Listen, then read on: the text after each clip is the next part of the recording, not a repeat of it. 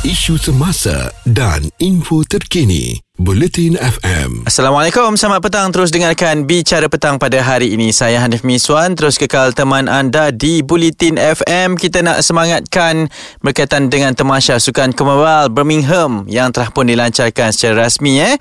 Uh, awal pagi tadilah uh, ataupun uh, pada waktu ini. Hari inilah bermulanya. Jadi, uh, pemburuan kita untuk mencari pingat emas uh, yang sangat-sangat dinantikan kerana ini temasya sekembalinya daripada pandemik juga. Uh, dan kita rasa tak lengkap kalau kita tak sokong atlet-atlet kita. Jadi saya sangat berbesar hati kerana saya bersama dengan Emma Feriana Saroji, atlet uh, bowling padang kebangsaan yang ketika ini berada di sana yang akan turun untuk beraksi sekejap saja lagi ni. Uh, jadi macam mana Emma kalau nak kongsikan uh, keadaan di sana? Silakan Emma. Hari ni agak macam mendung sikit lah. Mendung dan semua orang pun macam teruja lah nak, nak start game kan.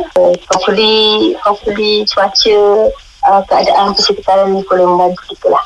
Hmm, jadi dah, dah berapa lama berada di sana Emma? So, datang daripada uh, hari tu kita datang 4 hari bulan sampai sini 5 hari bulan. So dah dalam 2 minggu lebih juga lah. 2 minggu lebih dah berada di sini kita start training kat sini. Dan untuk pengetahuan semua eh, Emma ni pun uh, antara prospek untuk kita dapatkan pingat emas. Saya bukan nak tambah tekanan uh, tapi dah halang-halang bercerita ni. Uh, Emma optimis untuk melakukan yang terbaik dan untuk mendapatkan uh, sasaran yang dikendaki tu Emma? Uh, okay, seperti yang kita maklum lah Memang pada awal kita tahu Bila kita pernah memenangi minat Dan semestinya Bila terpilih Untuk mewakili kita adalah orang kata prospek. Saya dan Zarina adalah prospek untuk dapat emas. Uh, sebab tu sekarang ni kalau ikutkan kita punya keadaan semasa uh, sendirilah sendiri personal sendiri saya dapat rasakan lah insyaAllah saya, saya akan membuat yang terbaik bagi yang terbaik untuk Malaysia uh, ikut saya punya keadaan diri sendiri uh, kesihatan uh, tahap uh, prestasi sekarang ni uh, kalau ikut personal memang di tahap yang baik lah yang terbaik insyaAllah Ya, itu pun kita harapkan juga. Jadi kalau Emma ini ini Commonwealth yang ketiga kan awak sertai. Jadi ya. Uh, ada perbezaan ke? Uh, rasa macam dah senior ke dah macam tak apa uh, tak gementar dah sekarang ni? Oh, jangan. dia dia dia kalau cerita pasal gementar tekanan tu kita memang ada rasa perasaan uh, uh, pressure tu mesti ada uh, tapi kita ambil benda tu positif lah positif side macam bila orang tanya kan tak tak pressure tu nak main ni walaupun dah ketiga ke dah keempat ke kelima ke even Siti Zarina boleh kita, kita tanya dia pun sama dia ada peras, ada tekanan, ada perasaan tu. Cuma kita pusing balik uh, untuk jadikan positif side. Kita tak boleh ambil negatif lah macam, uh, macam pressure tu tak langsung tak main tak boleh. Kita ambil positif. Okay. Uh, buat macam biasa je. Memang rutin saya pun saya buat macam sebetul biasa saya tak fikir ini adalah kemauan. Saya tahu saya turun padang, saya fokus, saya buat kerja saya. Itu je. Ya, nampak tak kematangan seorang Emma Firiana Saroji ni sebab saya kenal dia dah lama tau. Ha, dari zaman dia uh, muda remaja jugalah lebih kurang macam tu Emma eh. Uh, kita teruskan perkembangan berkaitan dengan Emma Firiana Saroji yang berada di Birmingham sekarang ini. Cerita viral bersama Haiza dan Hanif Miswan di Bicara Petang, Bulletin FM. Inilah dia bicara petang masih lagi bertemankan saya. Hanif Miswan kesorangan saja di sini. Tapi semangat Haiza saya terus bawa eh. Sebab saya tahu semangat dia pun dia nak terus sokong atlet-atlet uh, negara kita yang sedang bersaing di uh, Temasya Sukan Commonwealth di Birmingham yang telah pun membuka tirainya. Dan kita sangat bertuah pada petang ini di Britain FM kerana kita bersama dengan seorang atlet yang akan turun uh, sekejap saja lagi ni aksinya untuk acara bowling padang. Beliau adalah seorang uh, pemenang pingat juga bagi negara kita lah Emma Firiana Saroji. Emma kalau nak dikongsikan uh, acara-acara yang awak akan sertai pada kali ini Emma apa acaranya? Uh, Okey, seperti yang saya maklum uh, sebelum ni saya pegang emas berganding dengan uh, Sekelina uh-huh. Jadi untuk tahun ini saya masih digandingkan lagi diberi kepercayaan sekali lagi dan untuk mempertahankan pegang emas jadi saya main uh, event test dan force berempat. Hmm. Okey, baik. Jadi memang kita uh, mengharapkan kepada semua event yang awak dengan Zelina masuk lah kan. Selain daripada awak dengan Zelina, uh, untuk kategori lelaki juga uh, ada saingan ataupun cabaran boleh kita berikan Emma? Kita memang ada empat event. Lelaki ada empat event, mm-hmm. perempuan ada empat event. Sehingga mm-hmm. test triple force. Mm-hmm. Jadi, uh, saingan tu memanglah yang kita nampak saingan daripada negara-negara kan seperti Australia, tuan rumah di England, Scotland sebab dia orang ada biasa bermain dengan para rumput kan. Mm-mm. Tapi macam seperti saya cakap tadi, uh, tadi personal saya, saya nampak prestasi saya uh, dalam keadaan yang baik lah. Hmm. Dan juga kawan-kawan saya pun dalam prestasi yang terbaik masing-masing sedang macam orang cakap macam tak sabar lah nak bertempur dia ni. Ha, tak sabar. Mm-mm. Uh, perasaan tu kan bila, bila tanya seseorang tak muka seseorang macam eh tak sabar ni kita kena buat, buat, buat betul-betul uh, lakukan tugas masing-masing itu je yang kita fikir sekarang Ya, baik. Itu juga harapan kami sebab awak antara prospek kita juga Bowling Padang memang antara yang tidak pernah mengecewakan. Jadi Emma sedikit uh, ucapan lah ataupun uh, kata-kata semangat dari awak untuk kami pendengar di Bulletin FM dan juga yang berada di Malaysia ni Emma. Assalamualaikum semua okay, uh, saya Emma Fiana dari Epic Lombos mengharapkan sokongan dan semangat doa kepada uh, rakyat Malaysia kepada kami bukan sahaja Pulau Padang uh, dan juga kepada suku-suku yang lain untuk berjuang. Doakan uh, kesihatan dan kami dalam keadaan kesihatan yang baik lah untuk beraksi di sukan uh, Commonwealth 2022 demi Malaysia Yap, itu juga harapan kami insyaAllah Emma eh, jaga diri di sana. Okey, baik-baik. Mhm. InsyaAllah. Terima kasih banyak. Itu dia harapan daripada seorang atlet Malaysia yang akan bersaing. Uh, mana tahu beliau menjadi penyumbang emas pertama kan. Imam Firiana Saroji yang berada di sana. Apa dia cakap? Doakan kesihatan. Sebab dengan kesihatan yang baik, barulah mereka ni boleh perform dengan uh, sehibat dan juga sehabis baik tau. Jadi itu sedikit berkenaan dengan atlet yang berada di sana. Selepas ni kita nak bersama dengan seorang atlet uh, pemain hoki kebangsaan yang dah senior ini untuk berkongsi pengalaman beraksi di Sukan Commonwealth. Kupas isu semasa Bicara petang Bersama Haiza dan Hanif Miswan Di Bulletin FM Bicara petang, Haiza dan Hanif Miswan terus kekal nak berikan sokongan kepada atlet-atlet Malaysia kontijen negara yang sedang beraksi ataupun yang baru saja tiba di bumi Birmingham untuk Sukan Commonwealth 2022. Dan tadi kita dah dengarkan salah seorang atlet yang akan berjuang pada hari ini, Emma Firiana Saroji yang berada di sana. Beliau adalah atlet uh, kebangsaan bagi Sukan Bowling Padang dan uh, antara prospek emas jugalah tu kan untuk kita kongsikan bersama dengan anda. Dan bicara petang di Bulletin FM pada hari ini kita sangat bertuah sebab uh, kehadiran seorang dia boleh kata legend lah juga kan Tapi masih main lagi ya. Tapi uh, itulah Tengku Ahmad Tajuddin bersama dengan saya uh, Atlet hoki kebangsaan negara uh, Jidin kita perkenalkan Bersama dengan kami di Bicara Petang Jidin mungkin nak kongsikan uh, Sukan Commonwealth dalam karier anda ni Berapa kali dah main Di mana bermulanya Jidin? Uh, terima kasih kerana sudi menjemput saya pada petang ni. Mhm. Okey, so saya um, beraksi pada pentas antarabangsa buat kali pertama lah Mhm. di Sukan Commonwealth. Wow Okay Ah. debut uh, Debut pertama kebangsaan saja. Oh Sukan Commonwealth So, Sukan Commonwealth Okey. di Melbourne 2006. Mhm. So itu uh, menjadi antara salah satu kerangan manis bagi saya lah. Mhm. Sebab uh, bila mana penyertaan pertama saya dan saya berjaya meraih pingat gangsa pada masa tu. Okay Okey, so uh, selepas tu uh, pada 2010 di New Delhi saya uh, agak kecewa lah Mhm. mm-hmm. pada temasya tu sebab uh, tak dapat menghabiskan di tempat yang terbaik pada masa tu. Mhm. And then uh, selepas 2010 uh, 2014 Malaysia menghantar pasukan uh, pasukan uh, uh, simpanan Okey. maknanya pasukan kedua kita Ha-ha. untuk participate participate dalam apa dalam Glasgow punya mm, Edisi, ya. Mhm. Alright. So Oh, jadi awak tak join lah yang 2014 tu? yang 2014 saya tak uh, tak Sebab tak awak first join. team lah Bukan sebab saya direhatkan lah masa tu kan. Okey. Uh, okay. Uh, lepas tu dua yang terakhir saya rasa di Melbourne lah Ah. 2018. Ya. Di Australia. Hmm. So tu dapat mendapat tempat kelima lah pada masa tu. Hmm, So, okey. Cuba untuk bersaing untuk mendapatkan pingat tapi tak berjaya lah pada masa tu kan. Ya, okey. Maksudnya awak dah ada tiga chop lah ni dalam temasya sukan Commonwealth kan daripada yang pertama menyertai skot kebangsaan sampai 2018 tapi difahamkan 2022 Malaysia tak menghantar uh, untuk temasya kali ini. Mungkin ada sebab. Nanti kita akan berbicara dengan Jidin berkaitan dengan perkara itu. Tapi Jidin uh, kita melihat kepada temasya sukan Commonwealth awak antara atlet kebangsaan yang kerap pergi ke temasya demi temasya kan? Tak kisahlah uh, Commonwealth ke SEA Games ke. Beza bila nak join uh, sukan Commonwealth ni? Sebab Nah, tadi saya cakap dengan awak pun Commonwealth dah berapa kali champion pun awak macam eh ingat senang ke Commonwealth kan? Terutama dari sudut hoki ni. Apa beza dia Jidin?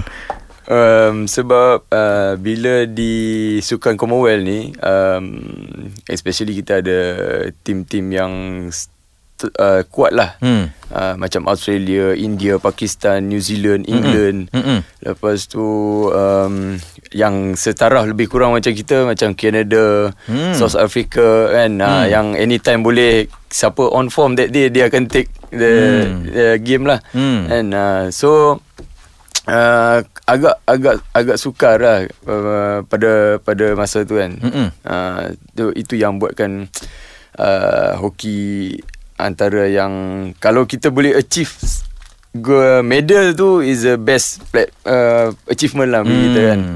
Uh, and then macam Commonwealth ni is a orang kata apa?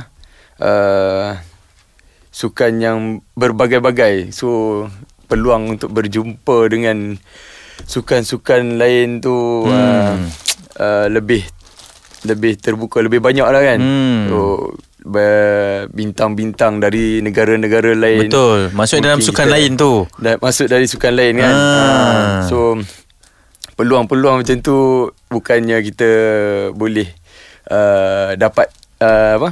Uh, se- sepanjang masa mungkin, mungkin Ah. once in a life lah. Hmm, Ah. Kalau tak hoki jumpa hoki je kan kalau tak Bosan lah pula tak Kat sini boleh jumpa daripada atlet-atlet lain Okey itu sedikit permulaannya Untuk Temasya Sukan Commonwealth Kita sangat berbesar hati eh, Di Bicara Petang pada hari ini Sebab atlet yang dah beraksi untuk tiga Temasya Berada dengan kita Petang yang berinformasi di Bicara Petang bersama Haiza dan Hanif Miswan. Sudahkah anda menyokong kontijen Malaysia pada hari ini akan bersaing di Temasya Sukan Commonwealth Birmingham 2022. Ini bicara petang. Haiza dan Hanif Miswan masih lagi kekal teman anda semua dan kita bersama dengan seorang uh, atlet yang dah meraih tiga chop Ha, tiga chop ni maksudnya dah pergi ke tiga temasya berbeza di Sukan Commonwealth. Tengku Ahmad Tajuddin ataupun lebih sep, uh, mesra disapa sebagai Jidin lah eh, bersama dengan saya di Konti pada hari ini. Jidin, tadi kita dah kongsikan berkaitan dengan pengalaman awak kan. Awak buat debut antarabangsa uh, bersama dengan pasukan kebangsaan di temasya Sukan Commonwealth. Jadi istimewa yes. lah Sukan Commonwealth ni eh, untuk awak. Yes. Uh, antara yang paling manis lah. Kita mula dengan yang manis dulu. Mesti ramai nak dengar ni sebab sambil-sambil memandu ni diorang asyik tengok uh, bersukan Commonwealth boleh berjalan. Tapi yang manis-manis ni macam mana Jidin? Uh, bagi saya yang manis ni yang paling pertama penampilan saya lah untuk pasukan kebangsaan mm-hmm. dan juga paling pertama penampilan saya pada sukan Commonwealth iaitu di Melbourne um, 2006 mm-hmm. di mana saya meraih pingat gangsa uh, pada masa tu um, uh, VVIP yang hadir untuk menyampaikan hadiah adalah uh, Perdana Menteri England Jap. Tony Blair Hmm. kan uh, so mereka sangat berharap England dapat meraih pingat gangsa tu Okey, Malaysia lawan England masa penentuan tempat ketiga. Ya, kita Okey. okay. menentang England pada masa tu mm-hmm. uh, untuk berebut pingat gangsa. Jadi saya berasa amat berbarang, ber, terlalu bangga sangatlah time tu kan. Mm. Sebabkan kita berjaya menewaskan penjajah kita. kan? Di depan pentadbir dia sendiri. Ah. Kan? Ha, so saya rasa uh, satu kenangan yang tak dapat dilupakan lah bagi saya untuk Ya. kali tu punya temasya. Jadi reaksinya bila sebab dia yang akan kalungkan dia dia yang kalungkan kan? Ya, Ah. dia yang kalungkan. Ha, jadi macam mana reaksinya Ada apa-apa ke dia cakap ke Ataupun semangat kesukanan tu lebih tinggi Berbanding sentimen tersebut Mungkin dia terpaksa menunjukkan semangat kesukanan yang tinggi lah Ya. kan? Disebabkan the whole camera The whole world Tengok dekat dia kan Ya. So um, Ya Dia hanya Mengucapkan tahniah dan syabas lah itu Hmm. kan. Jadi jadi macam macam sebagai pemain kan, uh, pemain hoki kebangsaan ataupun yang menyarung jersey Malaysia ni, bila berdepan dengan sentimen sebegitu, uh, itu akan menaikkan lebih semangat. Maksudnya macam kita nak menang pingat gangsa ni, awak nak cipta sejarah ni, berdepan dengan tuan rumah kan, berdepan dengan Perdana Menteri mereka pun ada, jadi itu menambah semangat kita untuk berjuang kalahkan mereka tempat mereka ni. um, Dia bukan Disebabkan untuk berjuang Di Mengalahkan mereka di tempat mereka Hmm. kan tapi mengalahkan mereka di depan uh, pemimpin nombor satu mereka Hmm. pada masa tu kan Hmm. so itu pun antara salah satu motivasi yang uh, yang ada untuk pasukan pada masa tu kan Mm-mm. sebab dia macam menyatakan bahawa pingat gangsa ni bukan milik Malaysia dan milik England lah Okey. Ah, jadi kita uh, meletakkan sasaran lah time tu kan untuk bermain bermati-matian dan berhabis-habisan lah hmm. untuk dapatkan pingat gangsa tu. Hmm. Ya, dan Alhamdulillah kita berjaya mencapai pingat gangsa tu. Ya, itu pun yang menjadi sejarah sampai sekarang untuk awak kan. Uh, kalau itu yang manis-manisnya, yang tak berapa manis ni uh, ketika beraksi di Sukan Commonwealth, saya percayalah sebab awak ada tiga tiga temasha yang awak join ni. Apa apa pengalaman yang sampai sekarang tak boleh lupa je, Um, yang tak bestnya is bila saya uh, kita dah bersedia untuk ke Sukan Commonwealth mm-hmm. uh, di New Delhi tapi kita tak berjaya menamatkan di peringkat yang tertinggi sekali lah. Mm-hmm. Kita sekadar berada dalam nombor 8 pada masa tu. Mm-hmm. So itu salah satu yang agak mengecewakan jugalah bagi saya kan. Mm-hmm. Uh, um, disebabkan percaturan kita time tu. Uh, setiap kali Sukan Commonwealth ni um, akan ada uh, uh, sukan Asia. Okay. Selepas selepas dalam macam tahun, tahun yang sama. Dalam uh-huh. tahun macam tahun ni uh-huh. sepatutnya akhir tahun ni is a sukan Asia. Okay. Tapi uh, sukan Asia tu dilanjutkan tarikh daripada tahun depan. Betul. Kan? Uh, so itu yang menjadi perdebatan kat situ. Uh, hmm. untuk mana yang perlu kita uh, pick up the performance hmm. uh, sebab dia orang cakap apa? The tarikh tu uh, jangka masa tu terlalu rapat. So kita ter, terpaksa pilih mana satu kan? Ya. Yeah. uh, so kita jadikan uh, pada masa tu kita jadikan uh, sukan commonwealth uh, yang ke yang kedua saya lah. Hmm. di, di Delhi tu sebagai pra persediaan okey. Uh, itu yang uh, achievement tu agak kurang lah. Itu yang uh, membuatkan saya kurang apa?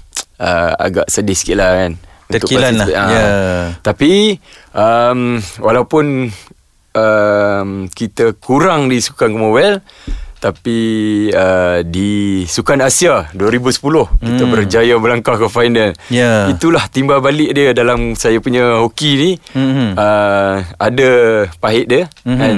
Tapi dia berikan kemanisan tu bukan kemanisan sangatlah tapi um, kita ada ganjaran antara, rewardnya ya. Antara pasukan yang pertama yang melayakkan diri ke perlawanan akhir Sukan Asia. Wow. 2010. Wow. Uh. Jadi kena pilih lah kan uh, yang mana nak peak performance tu itu itu uh, dilema seorang atlet Itulah. pengurusan dan juga jurulatih. Itu juga yang akan saya tanyakan nanti kepada uh, Tengku Ahmad Tajudin berkenaan dengan keputusan Malaysia tak menghantar atlet dan juga pasukan ke Temasya Sukan Commonwealth dalam sukan hoki pada tahun ini. Bulletin FM, isu semasa dan info terkini. Ini bicara petang Bulletin FM bersama dengan Haiza dan Hanif Miswan pada hari ini. Kita nak teruskan perkongsian eh. Semarakkan lagi sokongan anda semua untuk menyokong atlet-atlet Malaysia di Temasya Sukan Commonwealth yang bermula pada hari ini di Birmingham 2022. Saya bersama dengan Tuan Ahmad Tajudin masih lagi teman saya di konti pada petang ini. Uh, Jidin, Bulletin uh, FM. Malaysia tak hantar pasukan ni hoki ke Sukan Commonwealth pada tahun ni. Mungkin ada sedikit pencerahan kenapa kita tak hantar pada tahun ni uh, dan mungkin ini antara langkah terbaiklah untuk memastikan pasukan hoki kita berada di form yang baik juga untuk temasya-temasya lain Jidin? Uh, sebenarnya uh, kita ada terlalu banyak uh, pertandingan kalau nak ikutkan tahun mm-hmm. ni. Maknanya um, sepatutnya akan ada Sukan Asia sebagai um, uh, pertandingan yang diutamakan. Mm-hmm. Sepatutnya hujung tahun ni lah. Mm-hmm. Tapi sehingga sekarang mereka masih lagi belum ditetapkan tarikhnya dan saya dengar dilanjutkan kepada tahun hadapan. Okey. Okey, jadi uh, untuk penyertaan di Sukan Commonwealth ni uh, kita kena beri uh, confirmation uh, sebelum uh, pada awal tahun kalau saya tak silap saya kan. Okey. Dan kita uh, membuat keputusan untuk tarik diri lah sebabkan uh, kita nak membuat persediaan untuk ke sukan Asia hmm. yang terlalu saya rasa dekat dia punya dia punya uh, jangka masa dia. Uh-huh. Dan pada masa yang sama akan ada Piala Sultan Azlan Shah.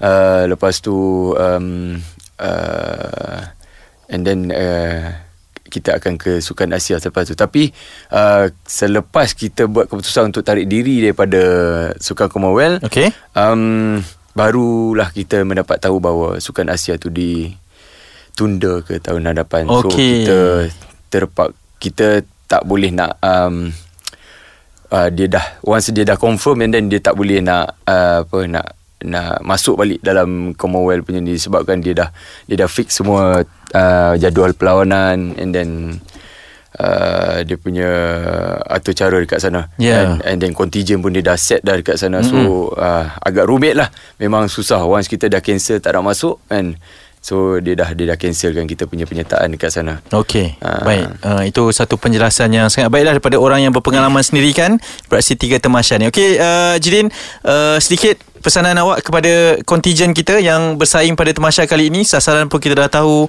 dia bermula pada hari ini. Uh, sebagai orang yang berpengalaman, apa yang atlet kita ini perlu buatlah sepanjang berada di temasya ni, Jidin. Silakan.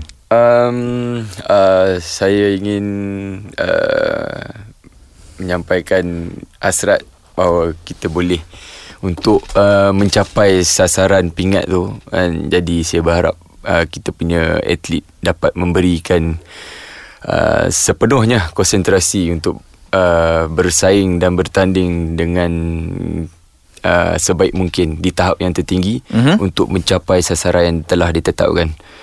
Um, saya harap apa yang kita cuba capai tu uh, menjadi hala tuju kita lah Hmm. untuk kita teruskan uh, persaingan di Sukan Ya. Commonwealth ni. Mm-hmm. Tengku Ahmad Tajuddin bekas pemain hoki kebangsaan terima kasih banyak-banyak kerana bersama dengan saya di Bicara Petang uh, dia sengaja tak nak bawa medal dia koleksi dia uh, sebab dia nak buat kita jealous lah nanti kena pergi ke Instagram dia lah untuk tahu berkaitan dengan pencapaian pencapaiannya sekarang juga uh, mengusahakan sesuatu uh, sambil membawa uh, pasukan uh, junior kita Jidin eh Uh, saya uh, bersama dengan pasukan remaja mm-hmm. dan pada masa yang sama dengan pasukan kelab lah dan Mm. Dewan Bandaraya Kuala Lumpur yang tengah beraksi pada masa sekarang ni di dalam kejohanan Liga Hoki Remaja hmm. untuk tahun ni. Ya, okey kalau ada peminat nak ikut awak ni mana perkembangan yang boleh mereka dapatkan Jidin? Uh, boleh mendapatkan maklumat dan info terkini di Malaysian Hockey Confederation lah. Mhm. Mm-hmm. Uh, persekutuan uh, persekutuan hoki Malaysia. ya. So directly dekat uh, web uh, laman web dia. Mm-hmm. Oh, Apik tak nak belanja ke Instagram awak ke apa kau tak nak bagi orang follow ke macam mana? itu itu tujuan dia. Apa Instagramnya Jidin? Sebab saya jarang sikit uh, ha. bermedia sosial ni Jadi uh, itulah Kalau nak ikuti perkembangan terkini tu Ha. Kadang-kadang tu lah saya akan update kan Tapi kalau still nak uh, ikuti apa perkembangan saya Saya ada Instagram Tengku Ha. underscore 236 Ha. Kalau nak ikut kan uh, Tapi saya kurang sikit lah dekat Ah, tak apa Kurang pun followers ramai tu Okey terima kasih banyak Kerana bersama dengan saya pada petang ini Dan kita nak teruskan Semarakkan lagi sokongan Kepada atlet Malaysia Di Temasya Sukan Commonwealth Semoga berjaya semua eh Isu semasa dan info terkini. Bulletin FM.